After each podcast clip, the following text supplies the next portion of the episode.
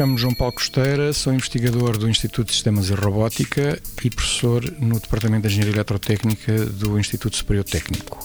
Trabalho há muitos anos com o meu colega Manuel Marques, que é portador de uma deficiência de paralisia cerebral.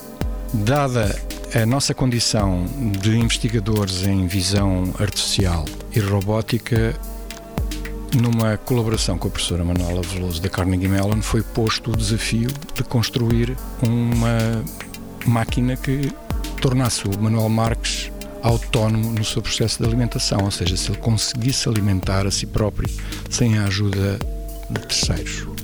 Surgiu assim o projeto Feedbot, eh, no âmbito do programa CMU Portugal, cujo objetivo é a construção de um braço robótico para a alimentação de pessoas com, com deficiências motoras. A grande vantagem do Feedbot é a sua capacidade de se adaptar ao comportamento do, do, do utilizador.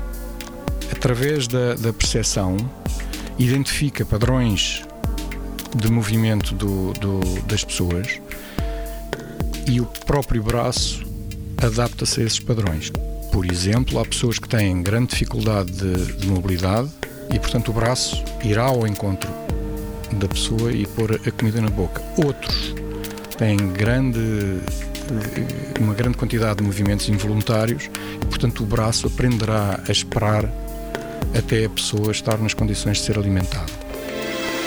90 Segundos de Ciência é uma produção conjunta da Antena 1, ITQB e FCSH da Universidade Nova de Lisboa, com o apoio da Nova Artis e Santander Universidades.